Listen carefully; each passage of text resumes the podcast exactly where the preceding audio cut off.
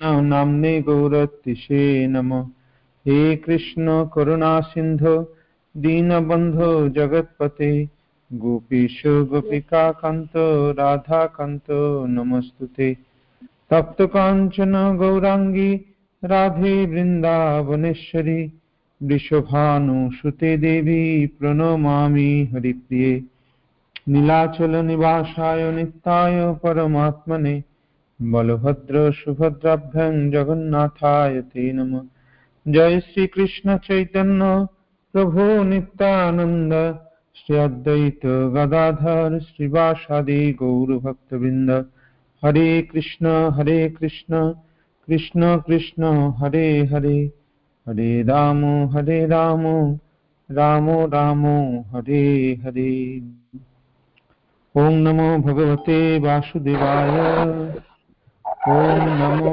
भगवते वासुदेवाय ॐ नमो भगवते वासुदेवाय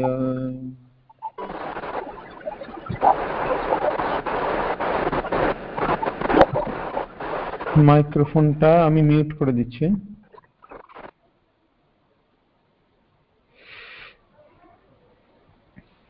হরে কৃষ্ণ আমরা মহাপ্রভুর পার্শ্বদবৃন্দের চরিত্র সম্বন্ধে আলোচনা করছি গত কয়েকদিন ধরে। প্রথমে আমরা আলোচনা করেছিলাম শ্রীপাদ মাধবেন্দ্র পুরী তারপর শ্রীপাদ ঈশ্বরপুরী, তারপরে অদ্বৈত আচার্য প্রভু এবং আজ কালকে থেকে আমরা আলোচনা করেছি পরশু দিন থেকে শ্রী নিত্যানন্দ প্রভু তার এখন নিত্যানন্দ প্রভুর চরিত্র আমরা আলোচনা করছি, তার বিভিন্ন লীলার কথা আমরা আলোচনা করছি।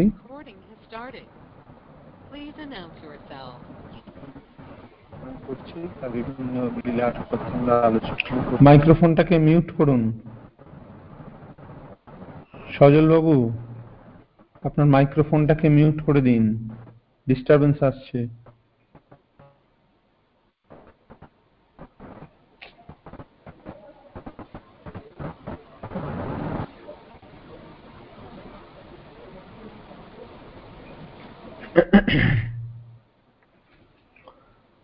তো আগের দিন গতকাল আমরা আলোচনা করেছিলাম, ব্যাস পূজার কথা, নিত্যানন্দ প্রভু ব্যাস পূজা করলেন। শ্রীবাস প্রভুর, শ্রীবাস পণ্ডিতের গৃহে সেই ব্যাস পূজার আয়োজন হয়েছিল। তো যখন ব্যাস পূজা মানে হচ্ছে গুরুদেবের পূজা। আর ব্যাসদেব হচ্ছেন গুরু, ঠিক আছে? কিন্তু নিত্যানন্দ প্রভু অর্থাৎ বলরাম হচ্ছেন আদি গুরু সকলের গুরু আদি গুরু নিত্যানন্দ প্রভু। তো সেই জন্য যখন মহাপ্রভু তাকে জিজ্ঞাসা করলেন যে শ্রীপাদ, তোমার ব্যাস, তুমি ব্যাস পূজা কোথায় করতে চাও? কার বাড়িতে করতে চাও? তখন নিত্যানন্দ প্রভু বললেন যে, আমি শ্রীবাস পণ্ডিতের গৃহে এই ব্যাস পূজার আয়োজন করতে চাই। তো শ্রীবাস পণ্ডিতের গৃহে সেই ব্যাস পূজার আয়োজন হলো, কিন্তু শ্রীবাস পণ্ডিত বললেন এসে মহাপ্রভুকে যে প্রভু আপনি তো নিত্যানন্দ প্রভুকে ব্যাস পূজা করতে বলেছেন, কিন্তু উনি তো সেই ব্যাস পূজা করছেন না, কিছু করছেন না। শ্রীবাস পণ্ডিত ব্যাস পূজার আচার্য চৈতন্যের আজ্ঞায় করেন সর্বকার্য। হ্যাঁ। কিন্তু তিনি কাউকেই তো মানে ব্যাস ব্যাসদেবকে তো পূজা করছেন না। সেটাই এসে যখন মহাপ্রভুকে বললেন তখন মহাপ্রভু কি করলেন? প্রভু বলে, নিত্যানন্দ সুনহ বচন, মালা দিয়ে ঝাট করো ব্যাসের পূজন। দেখিলেন নিত্যানন্দ প্রভু বিশ্বম্ভর মালা তুলি দিলা তার মস্তকের উপর। মহাপ্রভু এসে নিত্যানন্দ প্রভুকে বললেন যে, নিত্যানন্দ প্রভু, নিত্যানন্দ, তুমি কেন ব্যাস পূজা করছ না? তাড়াতাড়ি এই মালা ধরো এবং ব্যাসদেবকে এই মালা পরিয়ে দাও, দিয়ে ব্যাস পূজা সমাপন করো। তো মহাপ্রভুকে সেই মালা দিলেন। আর মহাপ্রভু কি করলেন? এদিক ওদিক তাকিয়ে ব্যাসদেব, ব্যাসদেবের এতে না দিয়ে তিনি মহাপ্রভুকে পড়িয়ে দিলেন। ব্যাসের উদ্দেশ্যে মাল্য প্রদান না করায় শ্রী নিত্যানন্দের ব্যবহারের কথা শ্রীবাস ঠাকুর মহাপ্রভুর কাছে জানালেন। ঠিক আছে? তো যখন মহাপ্রভুকে যখন মালা পরিয়ে দিয়েছেন, তখন শ্রীবাস কেন তিনি মহাপ্রভুকে মালা পড়ালেন? ব্যাস হচ্ছেন আবেশ অবতার বা শক্তাবেশ অবতার শক্তাবেশ অবতার মানে ভগবানের শক্তির দ্বারা আবিষ্ট হয়ে যে অবতার, তাকে বলা হয় শক্তাবেশ অবতার ব্যাসদেব হচ্ছেন আবেশ অবতার সেই মূল বস্তুকে মাল্য প্রদান করে শ্রী নিত্যানন্দ ব্যাস পূজার সমাধান করলেন। তিনি ব্যাসদেবকে না দিয়ে ব্যাসদেব যার আবেশে অবতার, অর্থাৎ সেই চৈতন্য মহাপ্রভুকে শ্রী কৃষ্ণকে তিনি তার মালা পরিয়ে দিলেন। মহাপ্রভুর মধ্যে অবতার সমূহ শক্তি, ভক্ত সকল তত্ত্বই সমাহিত হয়েছে। অর্থাৎ চৈতন্য মহাপ্রভু হচ্ছেন সবকিছুর আদি, মূল মূল আকর বস্তু। সেই জন্য সর্বগুরু গৌর কৃষ্ণ ব্যাসদেবেরও গুরু। শ্রী গৌরচন্দ্র গৌরচন্দ্রের পূজাতে ব্যাসদেবেরও আনন্দ। সেই জন্যে মহাপ্রভু নিত্যানন্দ প্রভু মহাপ্রভুর গলায় মালা দিলেন। আবার মূল ভক্তাবতার শ্রী বলদেব শ্রীকৃষ্ণেরই বিলাস মূর্তি। সুতরাং ভগবত তত্ত্ব, ব্যাসদেবেরও পূজনীয়। বলদেব হচ্ছেন শ্রীকৃষ্ণের বিলাস মূর্তি, অর্থাৎ শ্রীকৃষ্ণের প্রথম প্রকাশ হচ্ছেন বলরাম। তিনি ভগবত তত্ত্ব, ভগবান। তিনি ব্যাসদেবেরও পূজনীয়।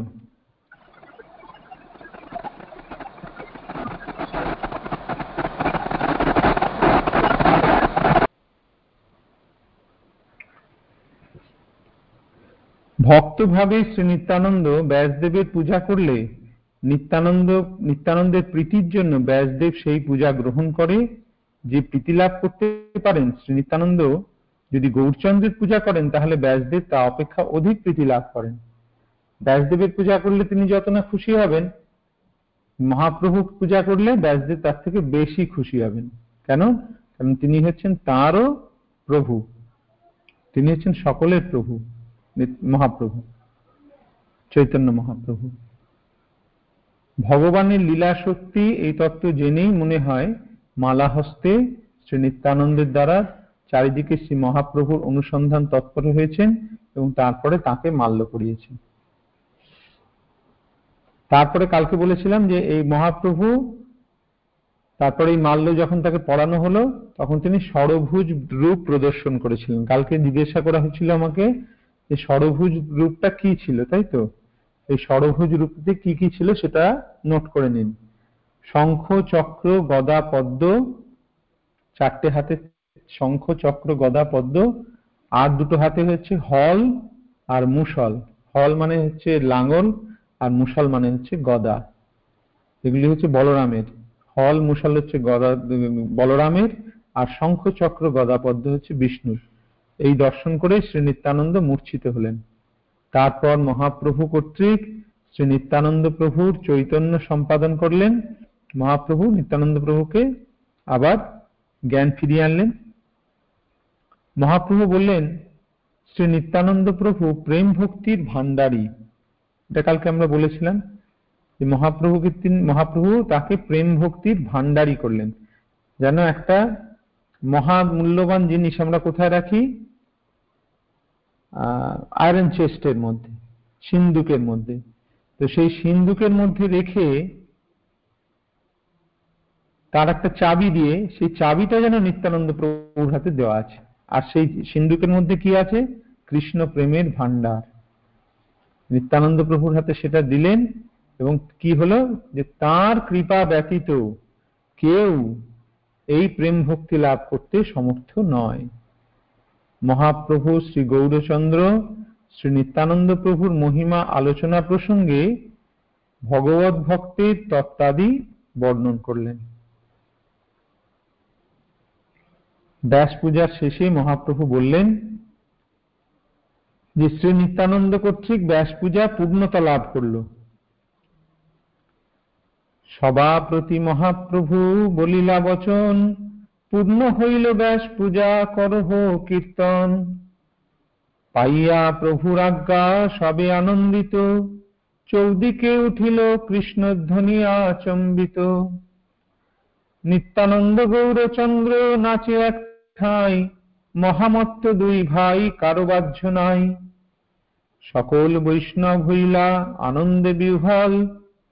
ব্যাস পূজা মহোৎসব মহাকুতূহল এই ব্যাস পূজা যখন শেষ হলো, তখন মহাপ্রভু আর নিত্যানন্দ প্রভু দুজনে মহামত্ত দুই ভাই একত্রে নৃত্য করতে আরম্ভ করলেন।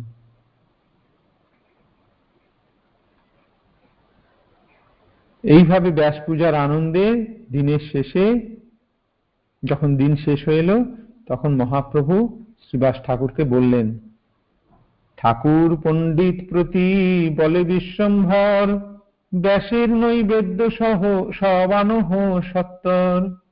যে ব্যাসদেবকে যেসব নৈবেদ্য দেওয়া হয়েছিল, সেগুলো সব নিয়ে এসো এখন। ততক্ষণে আনিলেন সর্ব উপহার। আপনেই প্রভু হস্তে দিলেন সবার। সেই সব জিনিসগুলো যখন নিয়ে আসা হলো, মহাপ্রভু সেগুলো সবার হাতে হাতে দিলেন। প্রভুর হস্তে দ্রব্য পাই ততক্ষণ, আনন্দে ভোজন করে সব ভাগবতগণ। মহাপ্রভু সেই প্রসাদ নৈবেদ্য সকলের হাতে, ভক্তদের হাতে হাতে দিতে লাগলেন।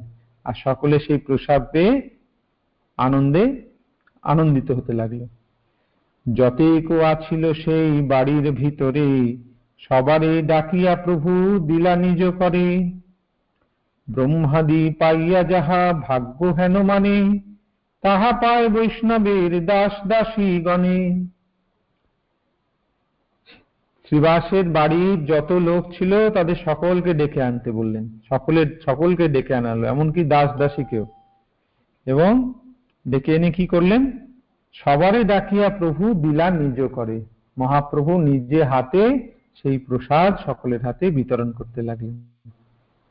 ব্রহ্মাদি পাইয়া যাহা ভাগ্য হেন মানে ব্রহ্মা শিব যে যে প্রসাদ হাতে পেলে নিজেদের ভাগ্য মনে করে, মহাভাগ্যে আমরা পেয়েছি এটা মনে করে, তাহা পায় বৈষ্ণবের দাস দাসীগণে। বৈষ্ণবের দাস দাসী সেই জিনিস পায়, যেটা ব্রহ্মা পায় না, সেটা বৈষ্ণবের দাস দাসীগণ পায়। তাহলে বৈষ্ণবের মাহাত্ম বুঝে যাচ্ছে এখানে? যে বৈষ্ণবের কত ক্ষমতা? বৈষ্ণবের প্রতি প্রভুর এতই কৃপা যে তিনি যে জিনিস ব্রহ্মাকেও দেন না, তা তিনি বৈষ্ণবের দাস দাসীকে দেন। বৈষ্ণবকে তো দূরের কথা, তার দাস দাসীও সেটা পায়। কেন পায়? সেই বৈষ্ণবকে সেবা করার ফলে। এইভাবে ব্যাস পূজার শেষে মহাপ্রভু শ্রী গৌরচন্দ্র সকল ভক্তগণকে নিজ হাতে প্রসাদ পরিবেশন করলেন। ভক্তগণ পরমানন্দে মহাপ্রসাদ ভোজন করলেন। বৈষ্ণবের দাস দাসীগণও মহাপ্রভুর শ্রীহস্ত প্রদত্ত মহাপ্রসাদ প্রাপ্ত হয়ে জীবন ধন্য করলেন। তাহলে বোঝা গেল যে বৈষ্ণবের দাস দাসী হওয়াটা কত ভাগ্যের বিষয়? যে বৈষ্ণবের দাস দাসী ব্রহ্মার থেকেও বেশি জিনিস লাভ করে। ব্রহ্মা যে জিনিস পায় না, নিজের ভাগ্য বলে মনে করে পেলে বৈষ্ণবের দাস দাসী সেটা অবহেলায় পায়। কেন পায়? ওই বৈষ্ণবের সেবার ফলে, বৈষ্ণবকে সেবার করার ফলে। অর্থাৎ বৈষ্ণব সেবার মাহাত্ম এখানে মহাপ্রভু প্রকাশ করলেন যে বৈষ্ণবকে সেবা করলে কি হয়? একদিন রাত্রে সচিমাতা একটি স্বপ্ন দেখে মহাপ্রভুর নিকটে এসে বলতে লাগলেন যে, রাত্রে স্বপ্ন দেখলাম তুমি এবং নিত্যানন্দ পাঁচ বছরের শিশু হয়ে উভয় মারামারি করে খেলা করছ। সচিমাতা স্বপ্ন দেখেছে। সচিমাতা স্বপ্ন দেখে মহাপ্রভুকে এসে বলছেন যে, কাল রাত্রে আমি স্বপ্ন দেখলাম যে, তুমি আর নিত্যানন্দ পাঁচ বছরের দুটো শিশু উভয় মারামারি করে খেলা করছ। তোমরা দুজনে মন্দিরে প্রবেশ করে তুমি বলদেবকে এবং নিত্যানন্দ কৃষ্ণকে নিয়ে বের হলো। বাড়িতে কৃষ্ণ বলরামের বিগ্রহ আছে সেই কথা বলছেন যে তোমরা দুজনে মন্দিরে প্রবেশ করলে এবং প্রবেশ করে কি করলে? মহাপ্রভু বলদেবকে নিলেন আর নিত্যানন্দ প্রভু কৃষ্ণকে নিয়ে বের হয়ে এলেন। তোমরা চারজনেই মারামারি আরম্ভ করলে। কৃষ্ণ বলরাম আর বিগ্রহ নেই, কৃষ্ণ বলরাম জীবন্ত হয়ে উঠেছেন। সে চারজনে মিলে মারামারি করতে আরম্ভ করেছে। বলদেব এবং কৃষ্ণ রেগে বলল, এই বাড়িঘর আমাদের। কীরকম লীলা দেখুন। যে কৃষ্ণ, বলরাম, সেই এখানে নিত্যানন্দ এবং মহাপ্রভু, ঠিক আছে? এদের চারজনের মধ্যে একটা লীলা হচ্ছে। কৃষ্ণ, বলরাম বলছে, এই বাড়ি ঘর আমাদের। এখানকার দই, দুধ, সন্দেশ সব উপহার আমাদের। তোরা দুজনে এখানে কে? এখান হতে বের হয়ে যা।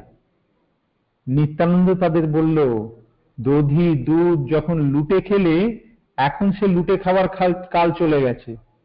যে তোমার কাল শেষ হয়ে গেছে, তুমি দাপটে অনেক লুটে লুটে খেয়েছো, চুরি করে অনেক খেয়েছো। এখন সে কাল এখন গেছে। এখন আর গোয়ালের অধিকার নেই, গোয়ালার অধিকার নেই। তখন গোয়ালার সময় ছিল, তুমি দাপট যুগে অনেক চুরি করে খেয়েছো, এখন আর গোয়ালার অধিকার নেই। এখন সব ব্রাহ্মণের অধিকারে এসেছে। তাই সব উপহার ছেড়ে দাও, নইলে মার খাবে। আর লুটে খেলেই বা কে রক্ষা করবে? যে তুমি যদি লুটে খাও তা রক্ষাটা করবে কে? কৃষ্ণ বলদেব বলল, তোদের দুজনকে বেঁধে রাখব। কাদের বলছে? নিত্যানন্দ প্রভুকে মহাপ্রভুকে? চারজনের মিলে একটা ঝগড়া হচ্ছে। বলরাম নিত্যানন্দের প্রতি রেগে বলল, কৃষ্ণের দোহাই, যদি তা না করি তবে যদি বেঁধে না রাখি, তো কৃষ্ণের দোহাই দিচ্ছি। বলরাম বলছে নিত্যানন্দ প্রভুকে। আর নিত্যানন্দ বলল, তোর কৃষ্ণকে ভয়ই করি না। গৌরচন্দ্র আমার ঈশ্বর। এইভাবে চারজনে কলহ করতে করতে কাড়াকাড়ি করে সব উপহার ভোজন করতে লাগল। চারজন পরস্পরে কেহ হাতের, কেহ মুখের দ্রব্য কেড়ে খেতে লাগল। মানে এই লীলার মাধ্যমে কি বোঝা যাচ্ছে যে সেই কৃষ্ণ বলরাম ছিলেন দাপর যুগে আর নিত্যানন্দ মহাপ্রভু কলি যুগে একই ব্যক্তি, দুজন। তারপর নিত্যানন্দ আমাকে বলতে লাগল, স্বপ্নে মা দেখছেন। জননী আচ্ছা মা, মাকে মানে যেন সচিমাতা দেখছেন যে নিত্যানন্দ তারপরে এসে বলল, জননী বলিয়া, নিত্যানন্দ ডাকে মোরে অন্য দেশ মাতা মোরে ক্ষুধা বড় করে। মা খুব খিদে পেয়েছে, তাড়াতাড়ি কিছু খাবার দাও, অন্ন দাও। এতে কো বলিতে মুই চৈতন্য পাইলু কিছু না বুঝিনু মুই তোমারে কহিলু আচ্ছা যখন আমি এই স্বপ্ন দেখছিলাম, তখন হঠাৎ নিত্যানন্দ এসে আমাকে বলল, মা, আমার খুব খিদে পেয়েছে, আমাকে একটু কিছু খাবার দাও। তখন আমার স্বপ্ন ভেঙে গেল। আমি এর মানে কিছুই বুঝতে পারলাম না, তোমাকে সব বললাম বলে মহাপ্রভুকে নিমাইকে সব বললেন। নিত্যানন্দ আমাকে আহ্বান করে বলল, হে জননী, আমার অত্যন্ত ক্ষুধা পেয়েছে, আমাকে অন্ন খেতে দাও। এই কথা বলার পরে আমার নিদ্রা ভঙ্গ হলো। সচিমাতার স্বপ্নের কথা শুনে হেসে মহাপ্রভু শ্রী গৌরসুন্দর বললেন, হে মাতা, অত্যন্ত সুস্বপ্ন দর্শন করেছ। আমাদের গৃহের কৃষ্ণ বলরাম মূর্তি প্রত্যক্ষ দেবতা। তোমার স্বপ্ন দর্শনে আমার চিত্ত, চিত্তে বিশেষ বিশেষ রূপ আমার চিত্ত বিশেষ বিশেষ রূপে দৃঢ় হলো। তুমি এটা থেকে তুমি কি স্বপ্ন দেখলে? যে কৃষ্ণ বলরাম শুধু বিগ্রহ নয়, তারা হচ্ছে জীবন্ত, তারা প্রত্যক্ষ, তারা মানে একদম জীবন্ত। সেটা আমি এখন সম্পূর্ণ বুঝতে পারলাম। মহাপ্রভু তার খুলে ভেঙে বললেন না যে, এই কৃষ্ণ বলরামই যে আমরা দুজন, সেটা বললেন না। শ্রী গৌর সুন্দর যখন শ্রী বিষ্ণুপ্রিয়া দেবীর রন্ধন করা অন্নাদি নিবেদন করতেন, তখন তিনি দেখতেন যে নৈবেদ্যের অর্ধেক থাকত না। তিনি লজ্জায় কথা ব্যক্ত করতেন না। গৌরচন্দ্র গৌরচন্দ্র বললেন, আমার মনে মনে সন্দেহ হতো যে বিষ্ণুপ্রিয়া ওই নৈবেদ্য গ্রহণ করে। কিন্তু আজ তোমার স্বপ্নের কথা শুনে আমি নিশ্চিত হলাম যে শ্রী বিগ্রহগণ সাক্ষাৎ নৈবেদ্যের অনেকাংশ গ্রহণ করে আমাদের জন্য অবশেষ রাখেন। এই কথা শ্রবণ করে গৃহ মধ্য হতে বিষ্ণুপ্রিয়া দেবী মনে মনে হাসলেন। মহাপ্রভু বলছেন যে মা, যখন আমি রান্না ভোগ লাগাতাম, ভোগ লাগানোর পরেও যখন প্রসাদ আনতে যেতাম, তখন দেখতাম প্লেট অর্ধেক খালি। আমি আর কাউকে লজ্জায় কিছু বলতাম না, আমি ভাবতাম যে, তোমার বউ, অর্থাৎ পুত্রবধূ বিষ্ণুপ্রিয়া, ও মনে হয় খানিকটা খেয়ে নেয়। কিন্তু এখন আমি বুঝতে পারলাম যে আমাদের বিগ্রহ কৃষ্ণ বলরাম আমাদের বিগ্রহ আছে, তারা স্বয়ং সেটা খায়। এই কথা বিষ্ণুপ্রিয়া দেবী আড়াল থেকে শুনতে পেয়েছেন। তিনি মনে মনে হাসলেন। তারপরে মহাপ্রভু সচিমাতাকে বললেন, বিশ্বম্ভর বলে মাতা শুনহ বচন, নিত্যানন্দে আনি ঝাট করা হো ভোজন। পুত্রের বচনে সচি হরিষ হইলা ভিক্ষার সামগ্রী যত করিতে লাগিলা, নিত্যানন্দ স্থানে গেলা প্রভু বিশ্বম্ভর, নিমন্ত্রণ গিয়া তানে করিলা সত্তর।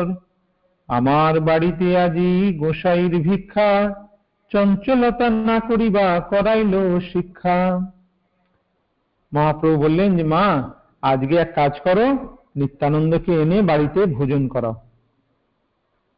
ভিক্ষার সামগ্রী সব আনতে সচিমাতা গেলেন। কীভাবে রান্না হবে সব?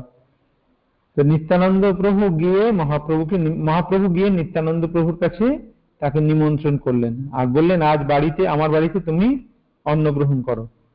চঞ্চলতা না করিয়া করাইল শিক্ষা। দেখো, তুমি কিন্তু চঞ্চলতা করবে না। নিত্যানন্দ প্রভু হচ্ছেন অবধূত। অবধূত মানে হচ্ছে যে তিনি তার কোনো বাহ্য জ্ঞান নেই। কৃষ্ণ প্রেমের আবেশে তার কোনো বাহ্য জ্ঞান থাকতো না। তিনি কখন হাসতেন, কখনো গড়াগড়ি খেতেন, কখনো বা তিনি তার বস্ত্র খুলে ফেলে দিতেন, এইভাবে তার কোনো বাহ্য জ্ঞানই থাকতো না। সেই জন্য মহাপ্রভু আগে গিয়ে তাকে বলে দিলেন যে তাকে চঞ্চলতা না করিবা, করাইলা শিক্ষা। কর্ণ ধরি নিত্যানন্দ, বিষ্ণু বিষ্ণু বলে, চঞ্চলতা করে যত পাগল সকলে। আরে আরে, কান ধরে নিত্যানন্দ আরে আরে, বিষ্ণু বিষ্ণু। চঞ্চলতা কি আমি করি নাকি? চঞ্চল তো পাগল, পাগলেরা চঞ্চলতা করে। এ বুঝিয়ে মোরে তুমি বাসহ চঞ্চল, আমার মতো তুমি দেখো হোস আপনার মতো তুমি দেখো হো সকল। ও, তুমি আমাকে চঞ্চল দেখো বুঝি? নিত্যানন্দ প্রভু বলছে, আসলে তুমি নিজে চঞ্চল তো সেই জন্য আমাকেও চঞ্চল দেখছ। এত কহি দুইজনে হাসিতে হাসিতে, কৃষ্ণ কথা কহি কহি আইলা বাড়িতে। এভাবে কথা বলতে বলতে তারা দুজনের মধ্যে ইয়ার্কি ঠাট্টা হচ্ছে। যে তুমি আমাকে চঞ্চল বলছো? আমি কোথায় চঞ্চল? তুমি নিজে চঞ্চল আর সবাইকে চঞ্চল দেখছ। বলে নিত্যানন্দ প্রভার মহাপ্রভু দুজনে এলেন।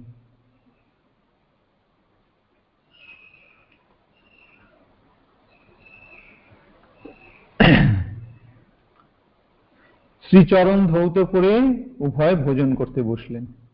শচী মাতা অন্ন পরিবেশন করছেন আর উভয় মনের আনন্দে ভোজন করছেন। শ্রী গৌর নিত্যানন্দের ভোজনকালে শচীমাতা এক অদ্ভুত রূপ দর্শন করলেন। রাত্রের স্বপ্ন শচীমাতার কাছে প্রত্যক্ষ হল। তিনি শ্রী গৌরচন্দ্রকে কৃষ্ণবর্ণ এবং শ্রী নিত্যানন্দকে শুক্লবর্ণ পাঁচ বছরের শিশুরূপে দর্শন করলেন। তারা শঙ্খ, চক্র, গদা, পদ্ম, শ্রীহল, মুসলে পরিশোভিত এবং কৌস্তুভ, মকরাদি অলঙ্কারে বিভূষিত। এই প্রকার দর্শনে সচিমাতা মূর্ছিত হলে শীঘ্রই মহাপ্রভু তার সেবা শুশ্রূষা করে চৈতন্য সম্পাদন করলেন। তারপর সচিমাতা অপূর্ব অনুভব প্রাপ্ত হয়ে প্রেমাবিষ্ট হলেন। যখন মা দুজনকে বসিয়ে খাওয়াচ্ছে নিত্যানন্দ প্রভুকে আর মহাপ্রভুকে, তখন তিনি কি দেখলেন? সেই আগের দিনের স্বপ্নটা দেখলেন। স্বপ্নে যেমন দেখেছিলেন কৃষ্ণ বলরামকে, সেই রকম দেখলেন যে নিমাই কৃষ্ণবর্ণ। আর নিত্যানন্দকে দেখলেন শুক্লবর্ণ। শুক্লবর্ণ কার গায়ের রং? শুক্লবর্ণ মনে হচ্ছে সাদা। বলরামের গায়ের রং হচ্ছে সাদা। বলরামের গায়ের রং হচ্ছে সাদা। তিনি সেইভাবে নিত্যানন্দ প্রভুকে দেখলেন।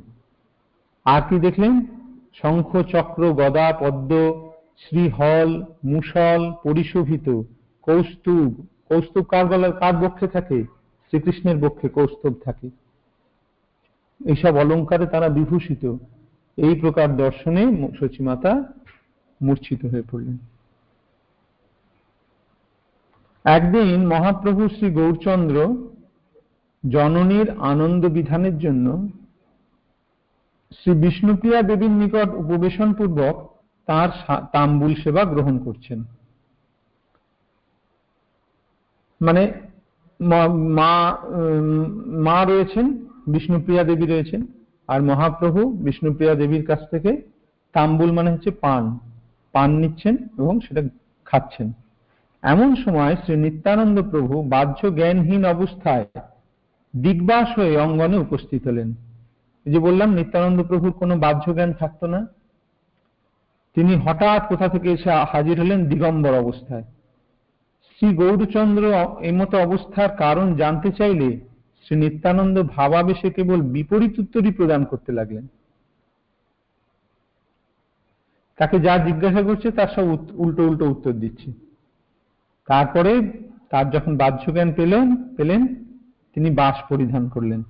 শ্রী নিত্যানন্দ প্রভু ব্যবহারিক জগতের শিষ্টাচার আচার ব্যবহারের বহু ঊর্ধ্বে প্রকৃতপক্ষে এই তত্ত্ববস্তু এই জগতের নহে, অনন্ত অসীম, ভাবপূর্ণ। চিৎ জগতের সর্বোচ্চ লোকের আরাধ্যতম বস্তু।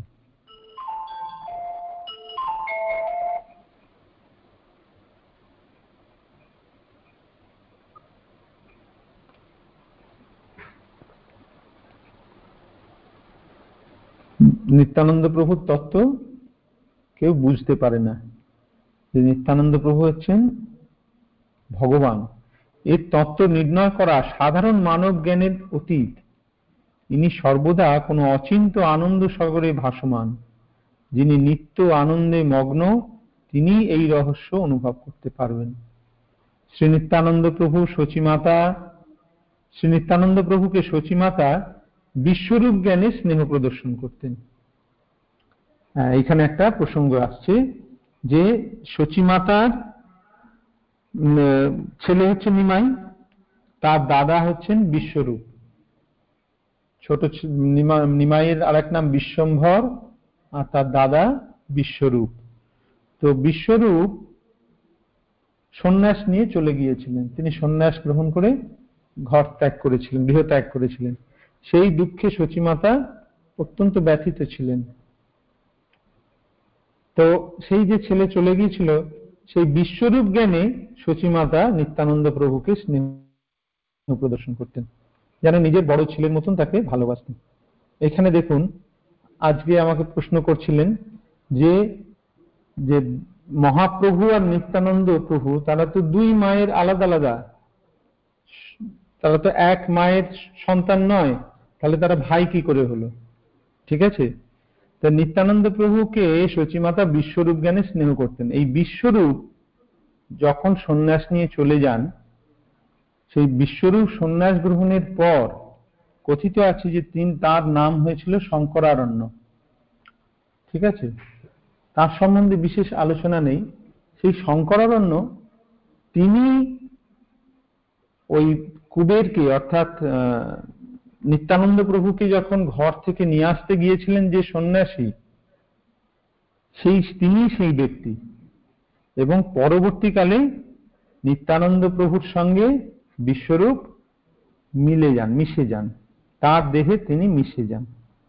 অর্থাৎ নিত্যানন্দ প্রভুর মধ্যে বিশ্বরূপ একাত্ম হয়ে যান।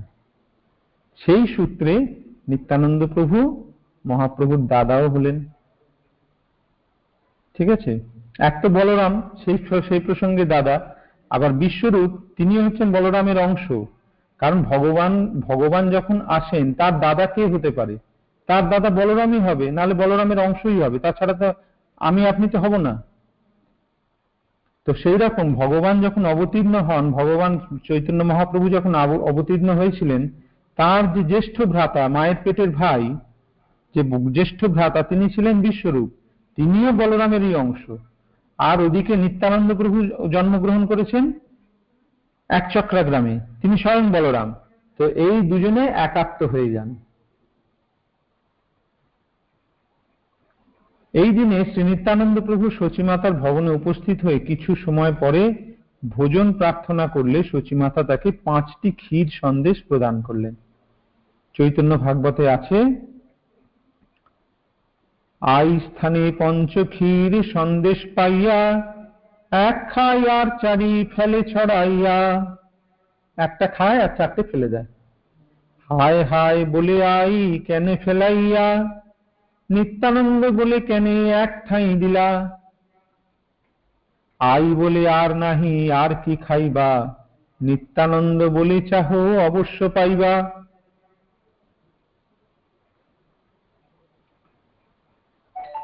নিত্যানন্দ প্রভুকে চারটে সন্দেশ দিয়েছেন। তিনি এক, পাঁচটা সন্দেশ দিয়েছেন ক্ষীরের তিনি একটা খেয়েছেন, চারটে ফেলে দিয়েছেন। আর তখন আই মানে হচ্ছে সচিমাতার কথা বলছে। সচিমাতা বলছেন, হায় হায়, তুমি ফেলে দিলে কেন সন্দেশগুলো? তখন বলছে, তুমি একসঙ্গে কেন পাঁচটা দিলে? যেমন বাচ্চা ছেলেরা যেমন করে না, মায়ের সঙ্গে জেদ ধরে, তুমি এক জায়গায় কেন পাঁচটা দিয়েছ? ফেলে দিয়েছি।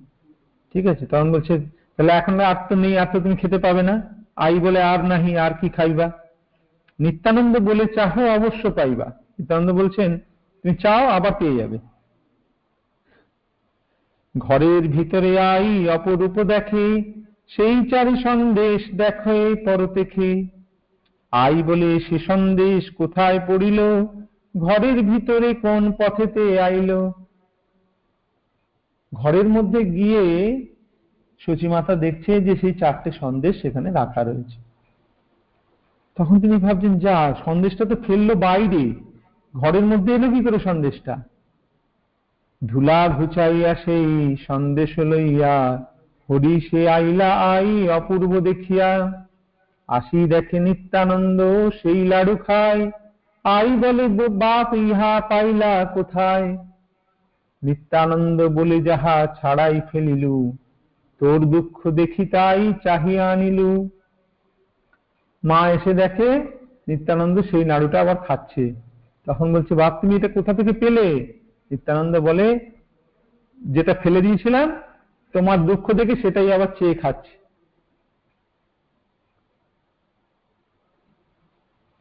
নিত্যানন্দ বললেন, যা ফেলে দিয়েছিলাম, তোমার দুঃখ দেখে তা আবার কুড়িয়ে এনে খাচ্ছি। তিনি রহস্য বুঝতে পেরে বললেন তখন তখন সচিমাতা বুঝতে পেরেছেন ঘটনাটা। আই বলে নিত্যানন্দ, মোরে কেন ভাড়ো? জানিলু ঈশ্বর, তুমি মোরে মায়া ছাড়ো। তখন সচিমাতা বলছেন যে, আমাকে কেন তুমি ঠকাচ্ছ? আমি জানতে পেরেছি তুমি ঈশ্বর। এখন মায়া করা বন্ধ করো, মায়া দেখিও না আমাকে। বাল্যভাবে নিত্যানন্দ, আইর চরণ, ধরিবারে যায়, আই করে পলায়ন। বাল্যভাবে মানে যেমন শিশু যেমন করে এরকম যেই বলেছে, সঙ্গে সঙ্গে মায়ের পাটা ধরতে গেছে। আর আই ছুটে পালাচ্ছে। যাদের পূর্বজন্মের অশেষ স্বীকৃতি আছে, তাঁরাই শ্রী নিত্যানন্দ প্রভুর আচরণের গভীর রহস্য অবগত হতে পারবেন। কিন্তু যাদের পূর্বজন্ম সঞ্চিত, প্রবল দুষ্কৃতি বিদ্যমান, তারা শ্রী নিত্যানন্দ প্রভুর অমল চরিত্র রহস্য কখনো অবগত হতে পারবেন না। তাদের সকল সৎকার্যের সিদ্ধির পথে প্রবল বাধা উপস্থিত হয়। যাদের স্বীকৃতি আছে, তারাই একমাত্র নিত্যানন্দ প্রভুর এই চরিত্র বুঝতে পারে। দুষ্কৃতি সম্পন্ন লোক শ্রী নিত্যানন্দের বাল্যভাব আবেশের রহস্য বুঝতে না পেরে তারা তার চাঞ্চল্যকে পাগলামি বলে নিন্দা করে। শ্রী নিত্যানন্দের নিন্দাকারীর প্রতি রুষ্ট হয়ে পাপনাশিনী গঙ্গাও নিন্দাকারীকে দেখে দূরে পলায়ন করে। বুঝতে পারলেন? যে নিত্যানন্দ প্রভুর আচরণ, নিত্যানন্দ প্রভুর আচার আচরণ বোঝা সাধারণ মানুষের বোধগম্য নয়। আমরা তার আচরণ বুঝতে পারি না। কিন্তু যে তার নিন্দা করে, তার প্রতি রুষ্ট হয়ে পাপ নাশিনী গঙ্গাও যে গঙ্গা সকলের পাপ নাশ করে তিনিও সেই পাপীকে দেখে দূরে পলায়ন করে শাস্ত্রে বলা হচ্ছে, বৈষ্ণব অপরাধী যদি গঙ্গা তীরে যায়, গঙ্গা দেবী তার প্রতি ফিরিয়া না তাকায়। যে বৈষ্ণব অপরাধী, যে বৈষ্ণবের চরণে অপরাধ করে, সে যদি গঙ্গা তীরেও যায়, গঙ্গা তার প্রতি ফিরে তাকায় না। তাই দেখা যায়, শ্রী নিত্যানন্দের চরিত্র অতি দুর্গেয় এবং রহস্যময়ী। শ্রী নিত্যানন্দকে নিত্য আনন্দ দ্বারাই অনুভব করতে হবে। অন্য কোনো পথে নয়। ঠিক আছে? তাহলে আজকে এই অবধি ক্লাস থাক। এখন অনেক বাকি আছে। ধীরে ধীরে আমরা এগুলো পাঠ করব।